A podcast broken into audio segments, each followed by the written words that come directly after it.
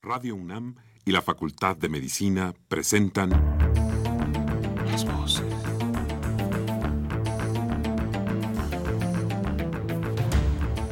Voces. Las voces. Las voces. Voces.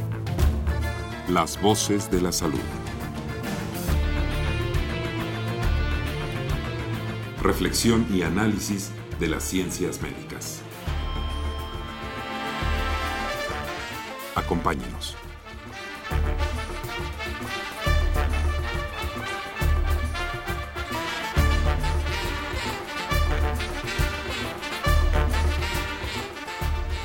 Muy buenas tardes, mis queridos radioescuchas. La Facultad de Medicina de la Universidad Nacional Autónoma de México y Radio UNAM tienen el agrado de invitarlos a que nos acompañen el día de hoy en su programa Las Voces de la Salud. Yo soy la doctora Guadalupe Ponciano Rodríguez, muy contenta de regresar aquí con ustedes, los extrañé mucho y bueno, vamos a estar juntos todo el mes de abril, así que bueno, feliz ahora con la primavera, con las jacarandas que se ven preciosas y espero que también ustedes estén pasando un día muy, muy agradable. Gracias por estar con nosotros aquí en Las Voces de la Salud y el día de hoy tenemos un tema que es muy importante, además de interesante, pero sobre todo por el impacto que puede tener a futuro. El tema es la educación del médico ante los retos actuales de la salud. Cantidad de retos que tenemos actualmente y que, bueno, las facultades y escuelas de medicina tenemos de alguna manera que preparar a nuestros médicos para enfrentar estos retos. Así que quédese porque el día de hoy va a estar muy interesante y para hablar de este tema se encuentra con nosotros el doctor Jaime Camacho Aguilera. Doctor Camacho, bienvenido a este programa. Muchas gracias, doctora, por la invitación. Buenos, buenas tardes a todos ustedes. Muchas gracias. Pues, mis queridos amigos, como siempre, los queremos invitar a que ustedes sean parte de este programa. Acuérdense que este programa lo hacemos para ustedes y queremos que de verdad participen. Así que ya saben, traigan un papel, un lápiz o una pluma y les vamos a dar nuestros teléfonos. Es el cincuenta y cinco, treinta y seis, ochenta y nueve, ochenta y nueve, lo repito. Repito, cincuenta y cinco, treinta y seis, ochenta y nueve, ochenta y nueve con dos líneas. Y si usted nos está escuchando desde el interior de la República, que nos encanta tener a nuestros amigos en el interior de la República, pues el teléfono al que puede hablar, además es un lada sin costo, así que llámenos, mire, es el cero uno, ochocientos, quinientos cinco, veintiséis ochenta y ocho. Lo repito para que nos llamen, cero uno, ochocientos, quinientos cinco, veintiséis ochenta y ocho. cinco veintiséis ochenta y ocho. Vamos a una pequeña pausa y regresamos con el tema del día de hoy, la educación del médico ante los retos actuales de salud.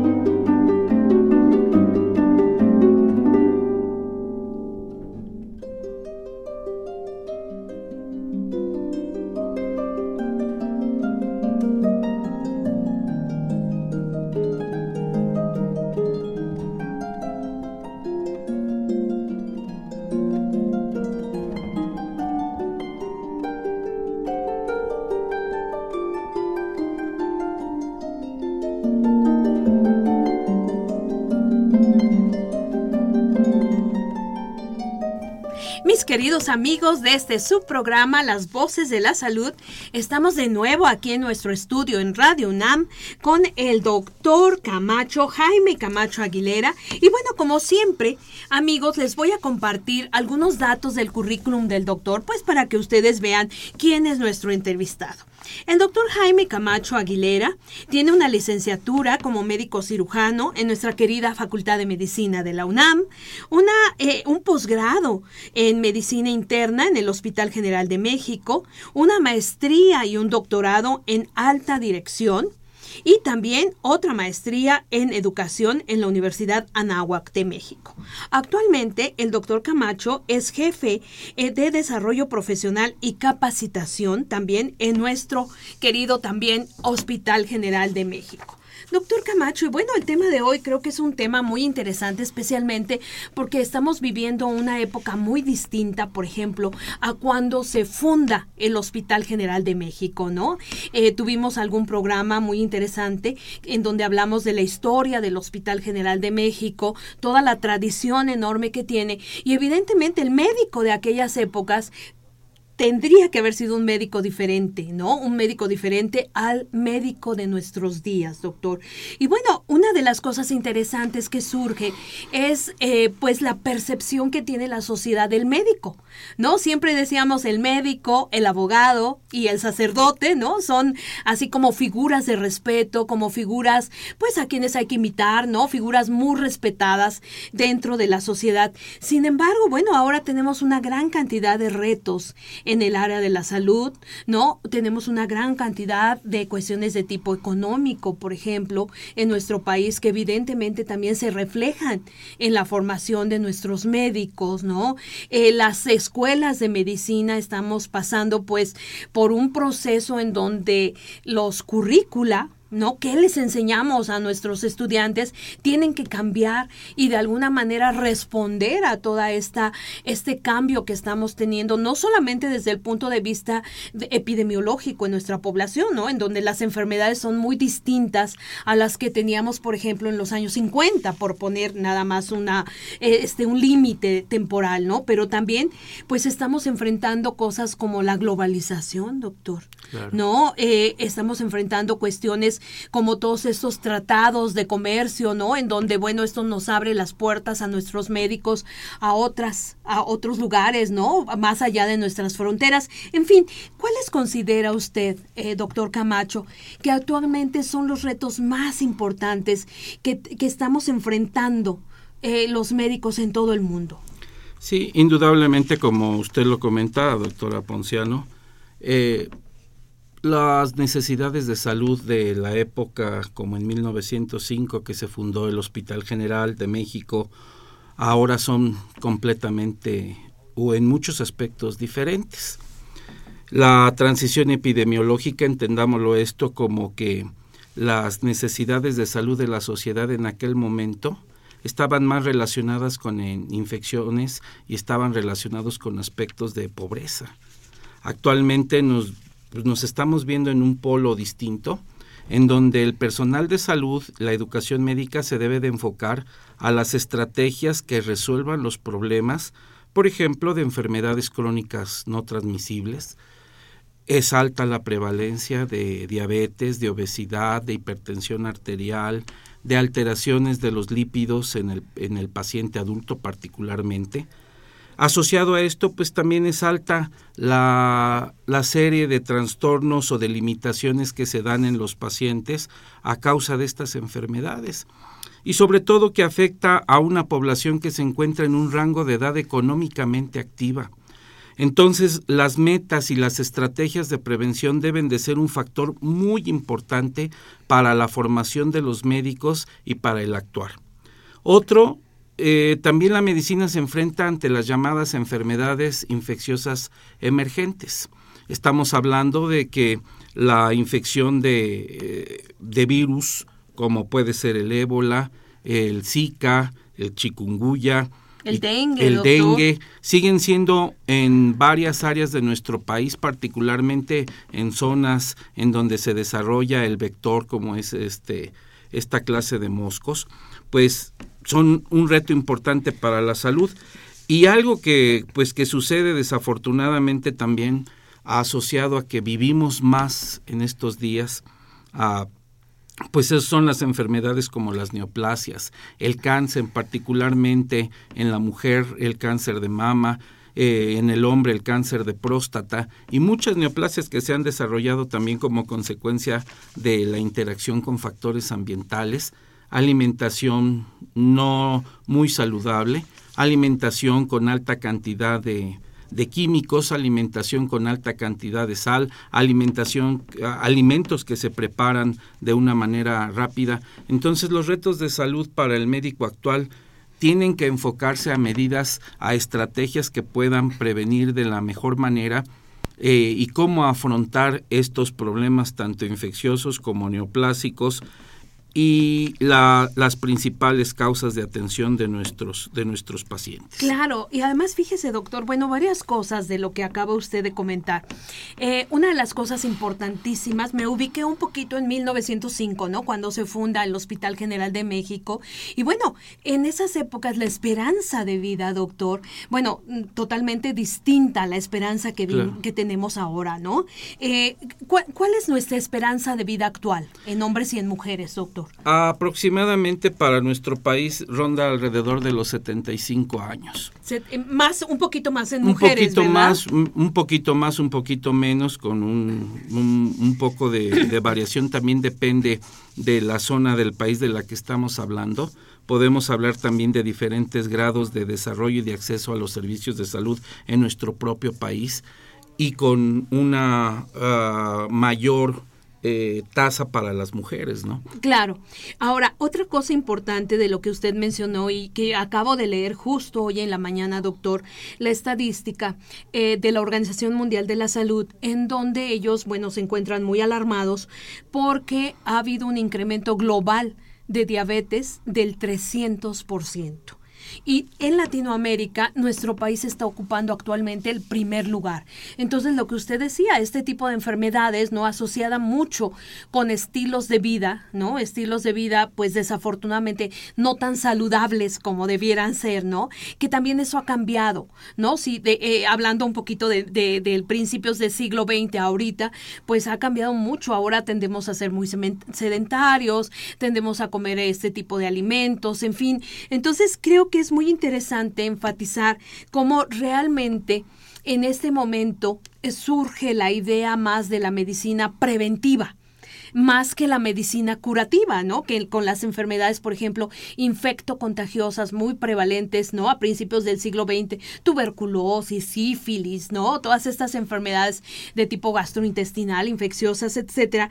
Bueno, se tenía que hacer De necesariamente la medicina curativa, pero ahora que estamos hablando de enfermedades crónicas no transmisibles, ¿no?, que además dentro de la Organización Mundial de la Salud este es un tema eh, prioritario, ¿no?, en donde se está llamando a los diferentes países a la prevención, a lo que usted decía, a tener más eh, énfasis en la medicina preventiva que en la medicina curativa, porque además desde el punto de vista de costo-beneficio es mucho mejor prevenir que curar estas enfermedades, ¿no, doctor?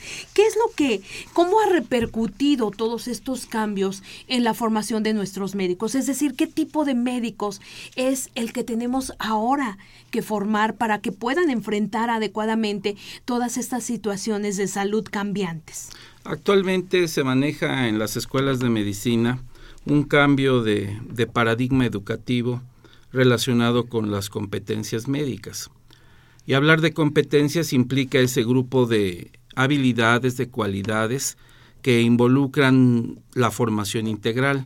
Hablemos de formación integral como competencias de la dimensión de pensar, de aprender a pensar, de aprender a analizar, a reflexionar, todo lo que tenga que ver con la esfera cognitiva, pero también lo que tenga que ver con los, la esfera psicomotora, el de realizar diagnósticos, el de integrar diagnósticos, el de realizar procedimientos, pero bajo un esquema, bajo un contexto de valores, particularmente que sean eh, hábitos y que sean criterios de desempeño. En ese aspecto, el médico de hoy lo que requiere es ser competente en el sitio en el cual se está desempeñando. Generalmente, eh, la medicina pues se aprende en los libros. Y algo que nos enseñaron en el Hospital General nuestros maestros, pues fue de que hay que aprender la medicina al lado de los enfermos, Nuestros mejores maestros, claro, con doctor. respecto a los maestros, pues son nuestros enfermos. Pero las estrategias preventivas que nosotros podamos implementar y enseñarle a nuestros alumnos son estrategias que van a dar resultados a mediano y a largo plazo, que vamos, mientras tanto, a ofrecerle a nuestros pacientes que ya tienen la enfermedad, a los diabéticos, a los hipertensos, a los dislipidémicos y a todos ellos que constituyen una, una población de alto riesgo para presentar enfermedades particularmente cardiovasculares y limitaciones muy importantes en su vida futura. Las nuevas estrategias se deben de enfocar a, a que estos médicos aterrizar la medicina, bajarla un poquito de la ciencia ficción. Eso no quiere decir, no quiere decir que olvidemos aspectos eh, enciclopédicos básicos como la fisiopatología o la biología la molecular. La anatomía, doctor, que bueno, van a seguir siendo prevalentes, ¿no? Que son necesarias para sustentar las bases de, de la formación médica, pero ¿qué va a hacer el médico en los servicios de urgencias que están llenos de pacientes que deben de ser resolutivos y no precisamente a veces en las mejores condiciones, sino con estrés, con cansancio, con desgaste, a altas horas de la noche y con pacientes que cada vez están mejor informados y pacientes que son altamente demandantes, no únicamente en la medicina privada, sino en la medicina pública, puesto que también es su derecho a que se les dé una atención de calidad con seguridad. Otro de los aspectos, y que es bien importante que, que el médico lo tenga presente, es que van a trabajar en instituciones bajo estándares de calidad y de seguridad. No van a trabajar a como pues, cada uno de ellos piense, sino que tienen que cumplir una serie de parámetros para verificar que la atención que le estamos dando a los enfermos se hace bajo criterios de calidad en un margen de seguridad. Hay que recordar como médicos que nosotros algún día vamos a estar del otro, del lado, otro lado de la relación y que quisiéramos también ese trato humano, el trato comprensible, ese, ese trato digno que merece cualquier paciente que acude a cualquier hospital. Claro. Y aquí, doctor, me surge una pregunta. Ahora que usted está ubicando a este médico, pues en una, eh, por ejemplo, en un hospital, ¿no? Un hospital público, eh, una de las cosas importantes que, que creo que tienen una repercusión es el aumento de la demanda. Es decir, yo tengo que ver, no sé, quince pacientes, ¿no? En una tarde de consulta. Entonces, ¿cómo, cómo es que ha influido este aumento de la demanda de servicios para nuestros médicos? ¿Qué es lo que pasa? ¿Cómo podemos nosotros también, de alguna manera, prepararlos a esta que es una realidad, ¿no? De nuestro sistema de salud? Ese es un problema del sistema del sistema de salud que hay en nuestro país actualmente, porque pues no todos los hospitales trabajan al mismo ritmo ni con la misma calidad. Y los enfermos y los pacientes tienen el derecho de acudir al hospital que ellos creen que les va a dar la mejor atención. Sin embargo, pues ahí podemos ver nosotros que eso sobrecarga a ciertas instituciones, Eh, como podría ser en, en, en el caso del hospital que tiene una política de cero rechazo, porque las personas que trabajan ahí pues también son personas que se exponen al desgaste. Como usted lo dice, no es el mismo ánimo de ver a diez pacientes en una tanda de consulta a, te, a tener que ver a treinta, treinta y cinco sí, ¿no? pacientes, ¿no? Es humano también el cansarse. Eh, es humano también el que está dando la consulta, pero precisamente se deben de agilizar los servicios en cuanto a que un médico que sea competente va a priorizar las atenciones, las atenciones de urgencia particularmente. Si está el servicio de urgencias, ese médico competente tendrá entonces la oportunidad de poderle brindar una atención oportuna, eficaz, a la persona que realmente lo necesita. Y a las personas que vengan por una a un cuadro que no sean completamente decisivo entre vida y muerte, pues tendrán la posibilidad también de iniciar el tratamiento y de referirlo con el con el médico de la consulta que le que lo pueda atender eh, de una manera de una manera digna también, pero en, en un tiempo quizá, no en ese sí, momento. Sí, puede esperar, no puede como esperar. La otra persona. Y creo que aquí hay un aspecto muy importante, doctor, y es eh, tratar de desmitificar al médico. Es decir, le voy a, le voy a compartir, igual que a nuestros radioescuchas, una, una anécdota en donde una jovencita en algún momento, este, bueno, se enfermó uno de nuestros profesores, ¿no? Y, y me dice, pero ¿a poco los, me- muy inocentemente aparte, ¿no? Pero ¿a poco los médicos se enferman?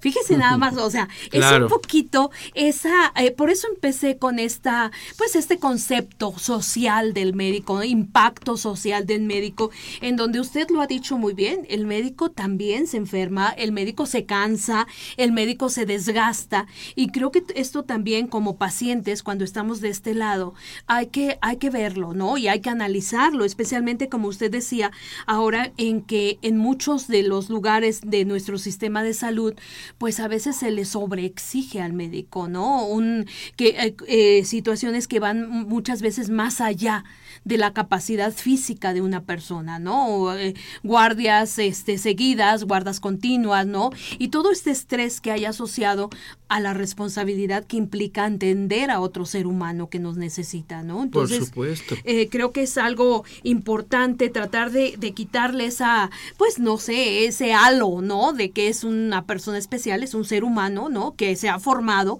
y es lo que estamos hablando, ¿no? Que ha estudiado para poder eh, curar a una persona, pero que no, eso hay que quitarnos de la cabeza de que, bueno, puede estar eh, no tres días seguidos sin dormir o sin comer, etcétera, ¿no? Y bueno, eh, una de las cosas que surgen en, en este contexto, doctor, es pues todas las cuestiones relacionadas con los seguros, ¿no? Los seguros de gastos médicos, el seguro popular, eh, todo esto, ¿cómo ha influido? Específicamente a mí me gustaría que usted nos platicara del seguro popular. ¿Qué impacto ha tenido? Porque, bueno, en el sistema de salud ha tenido un impacto importante, pero ¿qué impacto ha tenido en nuestros médicos? Eh, yo creo que el seguro, el seguro popular es una opción muy, muy buena para aquellas personas que no tienen el acceso a otro sistema de salud, porque pues garantiza de que puedan ellos tener acceso a una atención digna y de, y de calidad. Ha resuelto muchos problemas, sobre todo en enfermedades que les llaman catastróficas, en el sentido de que la familia tiene que realizar gastos excesivos para, para poder recuperar la salud, y a veces inclusive cuando lo realizan, este, pues no se recupera la salud. No en todos los casos el que tengan eh, el acceso a una atención altamente especializada va de la mano a que tengan que recuperar necesariamente la salud. Pero el seguro popular ha sido una, una opción muy, muy buena para la población que no tiene el acceso a estos servicios, porque hay enfermedades que sí requieren del de, de implemento de recursos y de tecnología, y a veces las gentes que viven en zonas marginales o gentes que viven lejos de hospitales que sean resolutivos, tendrían que o no tener el acceso, tendrían que gastar de una manera de la que no tuvieran, de la que no tienen acceso aunque, aunque quisieran, ¿no? Entonces creo que sí ha resuelto muchas, muchas situaciones para... para los enfermos el seguro popular. Ah, perfecto, doctor. Eh, una de las cosas que me gustaría retomar, porque creo que es muy importante, es la enseñanza de la medicina. Y porque además el Hospital General, bueno, pues es un maravilloso hospital escuela desde sus inicios, ¿no? Creo que muchos de los grandes médicos que tenemos en la historia de la medicina mexicana precisamente se formaron en el Hospital General, ¿no? Eh, ah. Entonces, eh, ¿en qué se basa actualmente la educación médica en el Hospital General, viéndolo como un hospital escuela? Además, maravilloso, porque usted decía, tenemos que aprender la medicina junto al paciente. Entonces, claro, creo que es una oportunidad. El Hospital General en sí brinda una magnífica oportunidad a los médicos en formación de tener contacto con los pacientes, además pacientes de toda la República, ¿no? Es un hospital de concentración donde vienen personas de toda la República y una cantidad de especialidades. ¿Cuántas especialidades tiene ahorita el hospital, doctor? Tiene entre cursos de alta especialidad y especialidades aproximadamente cuarenta y ocho. Wow. cuarenta y ocho especialidades. Especialidades médico-quirúrgicas. Ya. ¿Y, y en qué se basa entonces la educación médica actualmente en el hospital? El, el modelo educativo actualmente está, estamos eh, procurando cambiarlo. Eh, nosotros somos herederos, como usted lo dice, de una enseñanza muy tradicional. Nuestros maestros pues aprendieron al lado de los grandes clínicos franceses y alemanes la medicina y nos enseñaron algo que es muy bueno, algo que es muy bueno de que la enseñanza siempre va asociada al interés real de nuestros enfermos. Y lo repito, nuestro mejor profesor o nuestro mejor maestro para los médicos es el enfermo. Es el enfermo. Y a él, nos, y, a él nos, y a él no le pagan por enseñarnos en vivo lo, todo lo que sucede. Pero creo que el modelo es importante cambiarlo en el sentido de que más que hacer a alumnos repetidores de información o alumnos que memoricen datos ahorita para que pasen un examen escrito mañana, más bien hay que formar a personas que tengan las estrategias suficientes para ser excelentes buscadores de información en la web, en el internet, y poder aplicar esos conocimientos en la resolución de los problemas de sus enfermos. Entonces, si nuestros estudiantes son personas que se actualizan, que tienen una educación continua, que a pesar de estar titulados siguen buscando información y utilizan esas bases de información junto con los enfermos para tomar mejores decisiones, seguramente que va a ser una, una práctica médica mejor. Entonces, lo que propiciamos en el modelo educativo del Hospital General de México es que nuestros alumnos de pregrado y los alumnos de posgrado de las diferentes universidades este, prueben la metacognición, es decir, ellos aprendan cada vez a aprender mejor en beneficio de una toma de decisiones apropiada para el problema que se presenta. Entonces, creo que el paradigma cambia radicalmente de venir y repetir lo que dice el libro a venir, tomar la información de las bases de datos, junto con el enfermo tomar las decisiones en cuanto a la terapéutica y resolver problemas. La observación de la conducta tiene que ser uno de los parámetros que nos guíen hacia el tipo de alumnos o de médicos que querramos, porque un examen de opción múltiple, hay personas que sin estudiar pasan exámenes de, de opción múltiple, ¿verdad? Un examen de opción múltiple no garantiza que sea el médico que tenga sí, el, muchas veces el es el azar, ¿no? El azar sí, a la hora de elegir la suerte, las respuestas. ¿No? Exacto. Sí, sí, pero bueno, es muy diferente el paradigma que ahora usted está mencionando, especialmente, doctor, con la cantidad de información que tenemos, ¿no? Es, es impresionante los buscadores ahora, ¿no? De, de datos, de información, la cantidad de referencias que puede tener uno, por ejemplo, de un problema como la diabetes. Le, le aseguro que si mete uno la palabra diabetes, ¿no? A un buscador, este, como Medline, por ejemplo, bueno, la cantidad de referencias que salen es impresionante, ¿no? Y tenemos alumnos completamente distintos, muchos de ellos, como les decimos o nos decían en una de las... Ellos son nativos digitales, desde que nacieron tienen contacto con, apara- con aparatos electrónicos y están conectados al internet y están buscando información. Y también los enfermos, también los enfermos llegan y les y les dicen a los médicos, oiga, mi hijo estudia informática, estudia computación, etcétera, y fíjese que sabe que tengo esta enfermedad y me dijo que en tal lugar, en Estados Unidos, en Europa, están dando este tratamiento, ¿usted qué opina? Tenemos enfermos distintos, tenemos alumnos diferentes, tenemos alumnos que piensan y que tienen diferentes estilos para poder aprender y muchos de ellos que utilizan a las diferentes tecnologías tecnologías de la información y la comunicación para poder tomar sus decisiones. Entonces también la práctica médica debe de cambiar en cuanto a la búsqueda, en cuanto a ser un alumno reflexivo, crítico, deseablemente no criticón, pero que tenga, que desarrolle sus capacidades en ambientes académicos este, bien organizados y que esas capacidades se traduzcan en la obtención de habilidades, pero conduct- conductas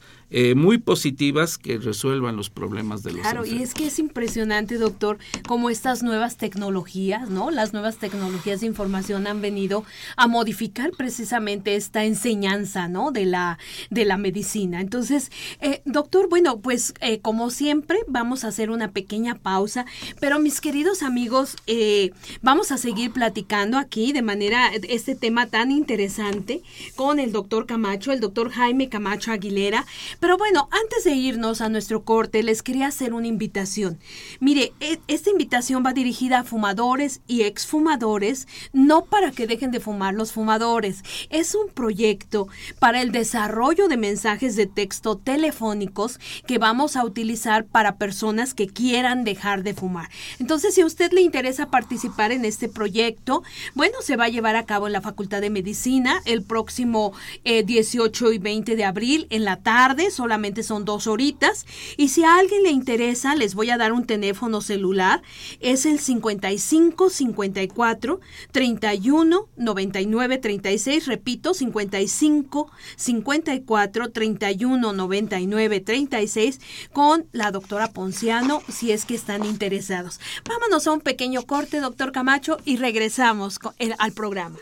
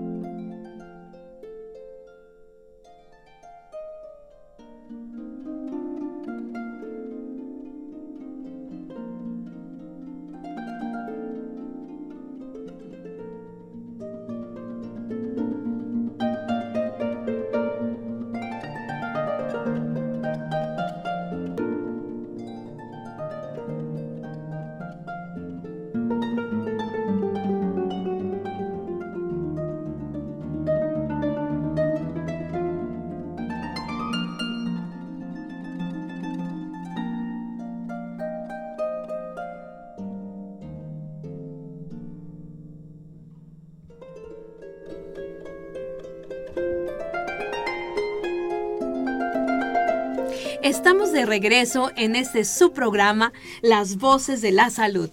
Para quienes acaban de sintonizarnos, el tema de hoy, la educación del médico ante los retos actuales de la salud.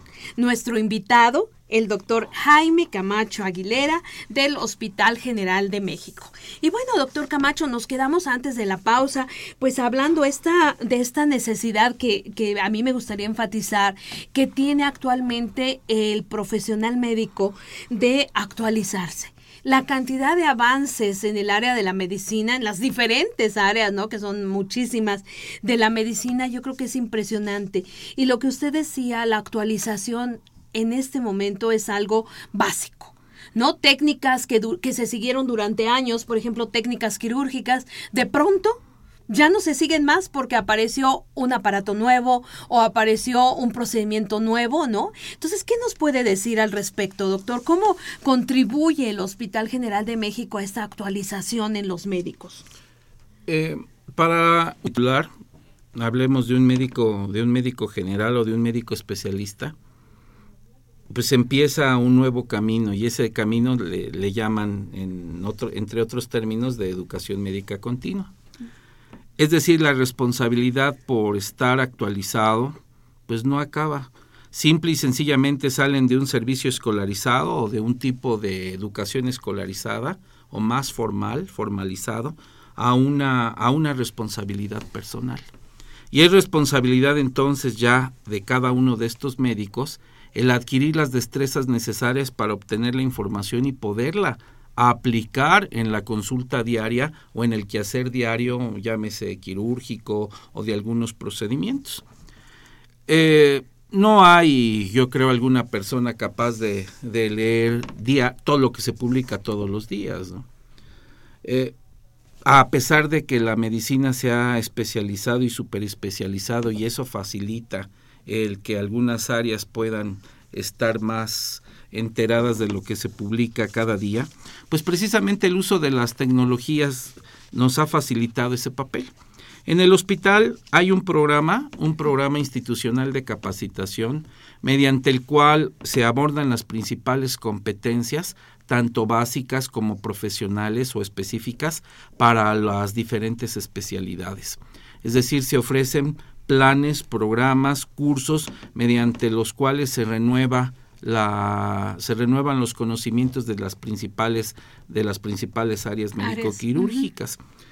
Uh-huh. La educación médica, pues es todo, es todo un reto, porque los que no somos eh, nativos digitales y somos migrantes digitales, pues tenemos que usar eh, esas tecnologías, y es una maravilla porque podamos estar tomando capacitaciones a distancia de diferentes puntos del, eh, del mundo, y al mismo tiempo podemos estar haciendo la consulta de los artículos más recientes según nuestro interés.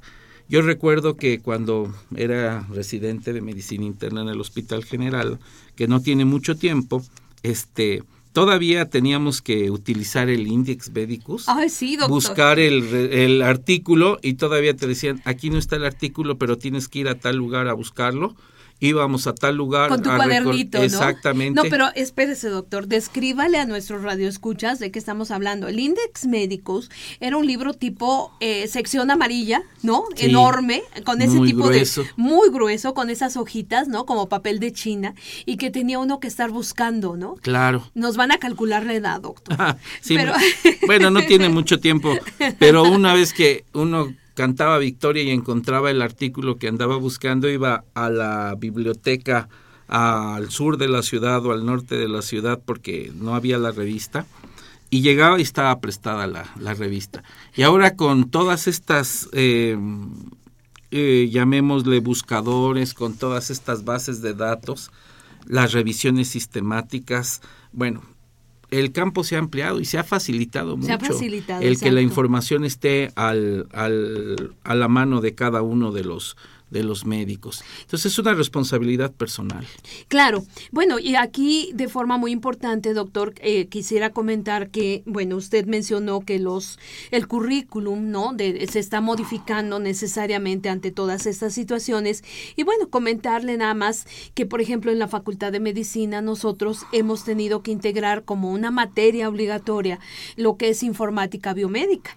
Qué bueno. Precisamente para que nuestros médicos tengan conocimiento de todas estas nuevas tecnologías y, como usted dice, ya no sean eh, como nosotros, ¿no? Migrantes. Migrantes digitales. Migrantes digitales, sino que ellos ya tengan mucho más información. Y sobre todo con esta idea de la medicina basada en la evidencia, ¿no? De que ahora, pues para tomar un diagno- para tomar una decisión, por ejemplo, de tipo diagnóstico, en el tipo de tratamiento, pues se tiene que sustentar, ¿no? Y creo que todo esto nos ayuda, claro. Además de la experiencia, por supuesto. Sí, ¿no? es un, es un derecho de los enfermos a recibir el mejor tratamiento, pero la medicina basada en, en evidencias debe de tener en, en conjunto pues tres, tres armas, ¿no? La primera, la experiencia del, del médico, uh-huh. que no va a experimentar lo que dicen los artículos en, en su paciente. La experiencia del clínico es muy importante. Segundo, la mejor evidencia que haya hasta el momento del problema que se está tratando de resolver o de atacar. Y la tercera, algo que siempre se deja de lado, ¿no?, que es la voluntad y la decisión de los enfermos. Del enfermo, claro, por supuesto. A final de cuentas, el que se va a tomar el medicamento y el que va a seguir las indicaciones es el enfermo. Entonces, el enfermo debe de participar también en la toma de la de la decisión, llamémosle terapéutica, diagnóstica, quirúrgica, quirúrgica, intervencionista, la que sea, tiene que tiene que participar el enfermo. Claro, y aquí algo muy muy importante en el enfermo. Usted decía, nuestros enfermos ya no son los mismos de antes. Uh-huh. por el acceso que se tiene precisamente a esta tecnología. Llega el enfermo y, como usted dice, trae su búsqueda de internet, ¿no? Ya claro. se metió a internet y ya vio cuáles son los tratamientos, y muchas veces llega y, ¿por qué no me va a dar esto, doctor? Porque en el internet encontré que eso era lo mejor, ¿no? Entonces, bueno, evidentemente esto también, como usted dice, está, está cambiando. ¿Y cómo, cómo es que está impactando entonces este tipo de, de enfermos, este tipo de acceso cada vez a más información a nuestros médicos, ¿no? Que claro. llega el enfermo y ya te pide una cosa o, o, o te, te reclama que no le recetes algo que él vio que era bueno, ¿no? Sí, podrían haber muchos factores, ¿no? Las, los, las personas que nos están escuchando eh, podrían, o algunos médicos podrían decir, pues, ¿cómo puedo yo eh, dedicarme a explicarle al paciente o hacerle una historia clínica completa si tengo para darle la consulta en el consultorio público veinte minutos? veinte minutos. Pues precisamente eso, eso evoca la competencia. ¿De qué manera vamos a agilizar nosotros nuestros procedimientos de la clínica? En, la, en el interrogatorio, en la exploración física de cada segmento, precisamente para que las estrategias vayan enfocadas o dirigidas a la búsqueda de la información que necesitamos, y no como las historias clínicas propedéuticas, las que solicitamos a los, a los estudiantes, pues que sean tratados interminables, ¿no? De información y de información que a veces no tiene mucho que ver con sí, el claro, paciente. Sí, claro, no tiene sentido. Pero la, la consulta de, debe de partir, y todo enfoque, toda interven- intervención médica debe de ser contextual, debe de partir de la necesidad del paciente. Es decir, tenemos que hacer una combinación, no no todo lo mal, lo antiguo es malo, una combinación de la de la clínica más ortodoxa. Y hablando como clínica ortodoxa, aquella que tenga un sustento fisiopatológico vigente, no el de aprenderse los nombres de los libros franceses, ni mucho menos, sino las estrategias y los puntos y las maniobras que, to- que tengan una, una explicación fisiológica, fisiopatológica, la combinación de una clínica ortodoxa con lo más reciente del conocimiento de la medicina a nivel molecular, a nivel genético, al nivel que nosotros querramos o de la especialidad que estemos abordando. Lo menos que, que, que requieren nuestros enfermos, pues son largas y explica, explicaciones este, científicas y por moleculares, ejemplo, ¿no? No, cienti- no dorarles la píldora. Los enfermos se dan cuenta cuando el médico está interesado realmente, y es un médico que tiene la competencia para resolverle el problema. Incluso la intervención del médico, nos lo enseñaron también en la escuela, pues es terapéutica. Hay pacientes que llegan con algún médico y dicen, nada más de verlo, me, hasta me siento mejor porque creo que me va a ayudar a resolver el, el problema, y no, ojalá que no sea lo contrario, nada más de verlo y ya hasta me siento peor, ¿no? Claro, sí, eso es, eso es clásico, doctor. ¿Y cómo es que podemos enseñar esta clínica? Lo que usted decía, la clínica más ortodoxa, ¿no? La clínica con la que aprendieron los fundadores del General, ¿no? La clínica francesa, con eh, esto, lo más reciente. ¿Cómo le transmitimos eso ahora a nuestros jóvenes estudiantes? Dice que tanto se ha querido parecer la enseñanza de la medicina, han apostado tanto a la tecnología que a veces salen la, los resultados de la tomografía, de la resonancia o de los estudios invasivos normales, pero el paciente se sigue se sintiendo mal. mal. Entonces, lo que estamos haciendo ahorita en el Hospital General, tenemos un proyecto y próximamente esperamos la publicación de un libro de estrategias propedéuticas.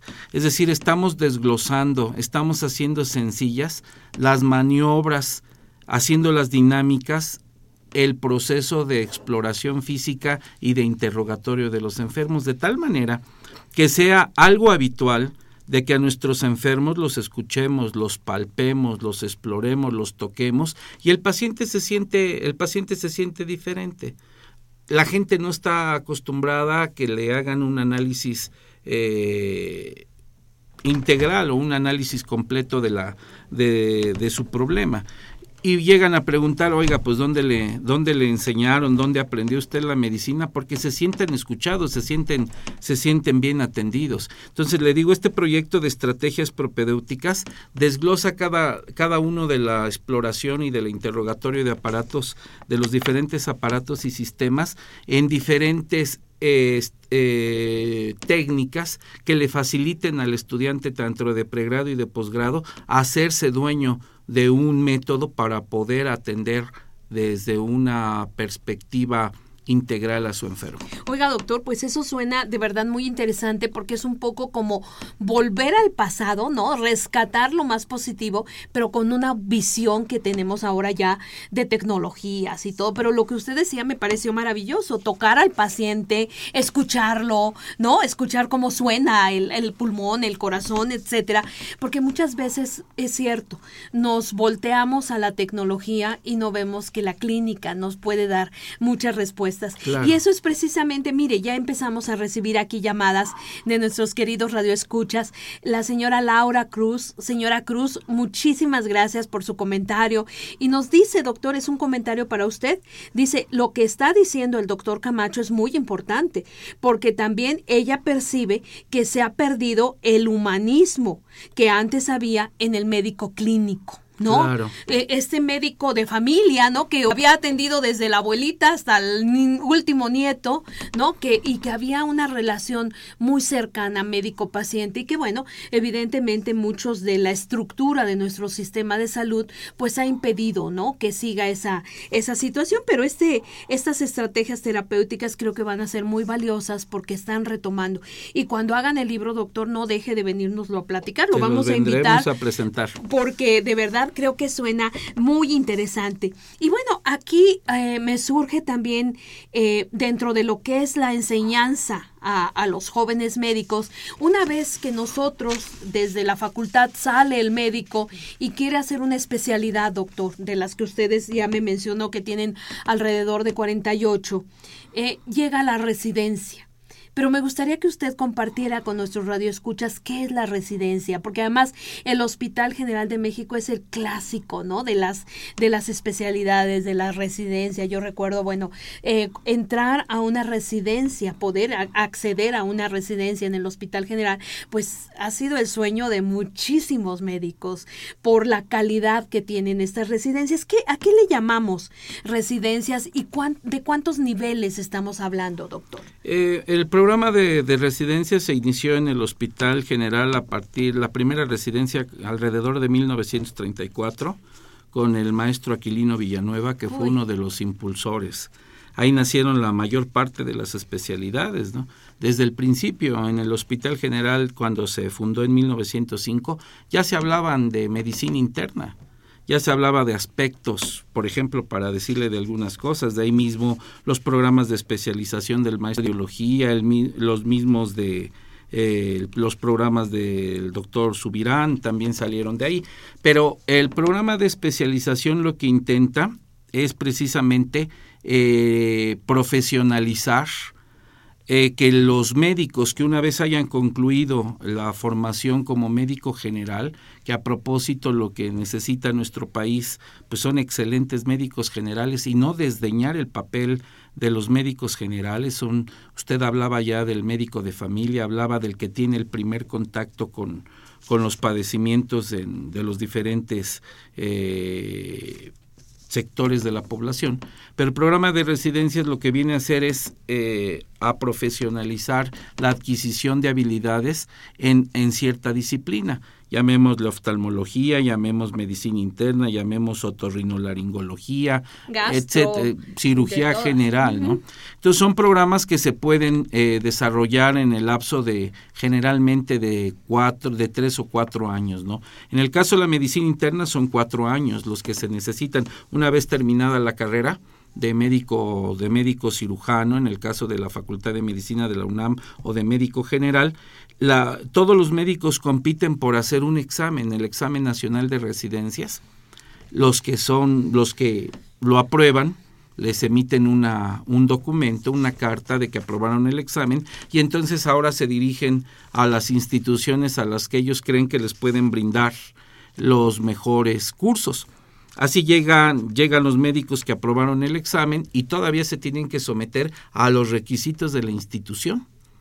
Entonces tienen que hacer un examen de conocimientos, tienen que hacer un examen psicométrico, tienen que hacer este todavía un, un este examen de, llamémosle de, de competencia en el caso del Hospital General, para ver si son aceptados también en el hospital. Y una vez que son aceptados, pues empieza el curso de... el curso de especialidad. El erre uno generalmente es el más afectado, de, dicen, ¿no? Comúnmente, como un erre uno ninguno, es el que hace, hace todas las cosas, erre dos como Dios, y ahí vienen pasando los años hasta que adquieren esa serie de competencias de posgrado y se vuelven especialistas para resolver problemas más específicos. Pero a ver, doctor, aquí nos hablaba del erre uno, ¿cómo dijo? El, el, como ninguno. Como ninguno, el erre dos, como, como Dios, Dios, el, el erre tres, ni lo ves. Y el erre cuatro. Pues un rato, porque, bueno, eso lo dicen en la jerga, en el lenguaje médico, ¿no? Pero sí, sí. Realmente se deben de conformar con ellos equipos, uh-huh. se deben de conformar equipos tanto de atención médica como de investigación y de educación, que es por lo que pugna el, la, en este caso el director del hospital, para que todos los seminarios que pide la universidad, el programa de la Universidad Nacional es el Programa Único de Especialidades Médicas, va enfocado precisamente a tres seminarios.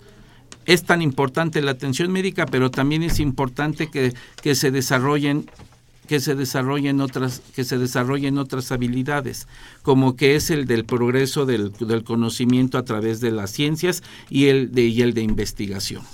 Claro que sí, doctor. Y bueno, aquí hablando de esto, de, de, de cómo se le dice a cada uno de los, de los residentes, pues nos damos cuenta que hay una jerarquización. Sí. ¿No? Que el, el erre uno, por ejemplo, es todólogo, ¿no? Este, o multiusos, o como le quiera llamar. Sí. ¿Qué, qué piensa usted de esta jerarquización que se ha dado en el contexto de las especialidades? Desde el punto de vista positivo, la jerarquización debe de, debe de ir enfocada a la asignación de responsabilidades. No es la misma responsabilidad que tenga un médico residente de primer año que el que pueda tener uno de tercero o uno de cuarto, ¿no? Inclusive hay especialidades como neurocirugía y otras que llevan más años, hay erre cinco y hay erre seis, por ejemplo. Pero la asignación de, de funciones, la asignación de responsabilidades, mientras más sea el grado, mayor es la responsabilidad. Dentro de un programa que fomente la competencia académica y que fomente algo que también estamos haciendo en el hospital, que es el, eh, la tutoría. Los que saben más, los que van más avanzados, tienen que hacerse corresponsables de los que van llegando o de los que no tienen todavía ese dominio de las capacidades. Desde un punto de vista jerárquico en el cual el que tiene más nivel no le habla al que tiene más nivel, pues son esas son conductas negativas, son conductas que la misma institución o la misma organización debe de definir. Claro. Eh, un residente debe, debe de saber en dónde está parado desde el principio, cuáles son, quiénes lo antecedieron y cuáles son las metas, hacia dónde quiere llegar, qué clase de médico de posgrado se necesita de él. Un médico que tenga una atención médica con calidad y seguridad, un médico residente que investigue y un médico residente que tenga conceptos y elementos necesarios para aplicar estrategias educa- educativas para mejorar su aprendizaje. Claro, y lo que usted dice, vital de que unos que van más adelante puedan transmitir, ¿no? Claro. La, la, pues la experiencia, lo que se vive. Mire, doctor, aquí tenemos ya eh, más participaciones, muchas gracias de los radioescuchas. Señora Hilda de San Román, nuestra querida señora, qué bueno que nos escribe, de verdad, siempre sus comentarios son excelentes y nos dice, ¿qué piensa el doctor Camacho con respecto a los derroteros de atención a la salud en nuestro país? Si usted considera que vamos bien o por qué también eh, se escuchan muchísimas quejas al respecto y si no haría falta que regresáramos a los médicos clínicos que veían antes al ser humano como algo más integral, más completo y que, bueno, ella percibe que los especialistas de alguna manera pues solamente van a ver un, un pedacito de este todo que es el ser humano. ¿Usted qué piensa, doctor? Lo que pasa también es que la misma población ha cambiado. Lo que decíamos anteriormente, hay personas que dicen me duele el estómago, voy a ver a un gastroenterólogo, me duele la cabeza, voy a consultar a un neurólogo y creen que el asignarlos con un médico general es algo despectivo, es algo que ellos no, que ellos quieren la atención de un especialista. Eh, indudablemente que esto parte de eh, la orientación que le dé cada institución, pero el interés por el, los hospitales existen porque hay enfermos. El centro de la atención de cada una de las unidades de atención debe de ser, ser el, el enfermo. enfermo claro. Aunque digan que se dedican a la investigación, si no hay enfermos, no hay investigación. Exactamente, doctor, totalmente de acuerdo con usted. Y bueno, uh, eh, otra de las preguntas eh, de la señora San Román es eh, ¿qué pasa con las estadísticas en salud? Son, eh, es decir, eh, me da la impresión que ella eh, nos pregunta en el ente estas estadísticas, si se analizan y se integran a las políticas, por ejemplo, de enseñanza de la medicina. Sí, claro, claro, porque sería incongruente de que estuviéramos enseñando enfermedades raras y no atendiéramos las principales causas de morbimortalidad del mexicano en este caso. Eh, lo que planteábamos en un principio de la alta incidencia, la prevalencia de enfermedades eh, crónicas no transmisibles, eso de, enfocan tanto que el nuevo programa de la UNAM, por ejemplo, uh-huh. le ha dado mayor peso a áreas como la endocrinología, que antes tenían menor peso, hablando de diabetes, dislipidemia. Le ha dado mayor peso a otras áreas como la insuficiencia renal, ahora se dan también en el currículum este, clases de nefrología y a otros padecimientos que precisamente atendiendo a las necesidades de la población es por lo que se dan estas modificaciones curriculares. Y en el hospital, tanto se han modificado esto que tiene no, no mucho tiempo que se fundó la clínica de diabetes, obesidad e hipertensión arterial, precisamente ante la demanda y ante el incremento de la demanda de, de este tipo de padecimientos. También hay asp- estrategias para atacar o para atender directamente las necesidades de insuficiencia renal crónica que se están convirtiendo en un, en un problema muy serio de salud pública. Claro que sí. Doctor, fíjese que tuvimos la suerte, hoy es el Día Mundial de la Salud. Claro. Entonces, bueno, a mí me gustaría que termináramos el programa con una reflexión de usted al respecto en este Día Mundial. Es un día, es el Día Mundial de la Salud y en, en el día también en el que está dedicado a la diabetes. Oh. El, es un día, el, te, el tema se enfocó precisamente al abordaje de la diabetes. ¿Qué, ¿De qué están llenos los hospitales públicos? Los hospitales públicos y privados también, pero más públicos hablando en cuanto a necesidades de infraestructura y de recursos, están llenos de pacientes con complicaciones de la diabetes. Entonces, esto nos hace reflexionar como médicos. Si antes hubiéramos implementado estrategias para prevenir las enfermedades, quizá no tendríamos todos estos efectos sobre la salud pública actual. Pacientes con nefropatía, pacientes con retinopatía y ceguera, pacientes con afectaciones cardiovasculares, con alteraciones en la marcha y con disfunciones a diversas partes del organismo. Quizá eso, eso hubiera sucedido, pero como el quizá es para no verlo, eso nos hace reflexionar ahora que hay que reforzar las estrategias para la atención del paciente diabético de una manera integral, no solamente como el que tiene diabetes, sino de la cabeza hasta los pies. Perfecto, doctor. Pues muchísimas gracias, doctor Camacho.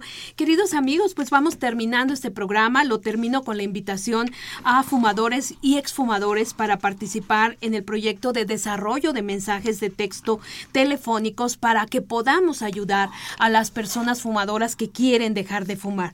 Si ustedes están interesados, por favor, les doy un teléfono cincuenta y cinco, cincuenta y cuatro, treinta y uno, noventa y nueve, treinta y seis con la doctora Ponciano. Muchísimas gracias, doctor Camacho. Pues mis queridos amigos, como, es, como siempre, el tiempo se nos va rapidísimo con estos temas y tenemos que terminar nuestro programa Voces de la Salud.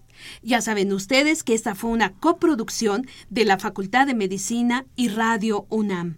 A nombre del doctor Germán Fajardo Dolci, nuevo director de la Facultad de Medicina, y de quienes hacemos posible este programa, en la producción y realización la licenciada Leonora González Cueto Bencomo, la licenciada Erika Alamilla Santos, en los controles Socorro Montes y en la conducción, muy feliz el día de hoy, la doctora Guadalupe Ponciano Rodríguez. Les recuerdo que ustedes tienen una cita con nosotros todos los jueves a las doce del día, aquí en Radio UNAM. Radio Les UNAM. Agradezco su atención y que tengan un excelente día de primavera.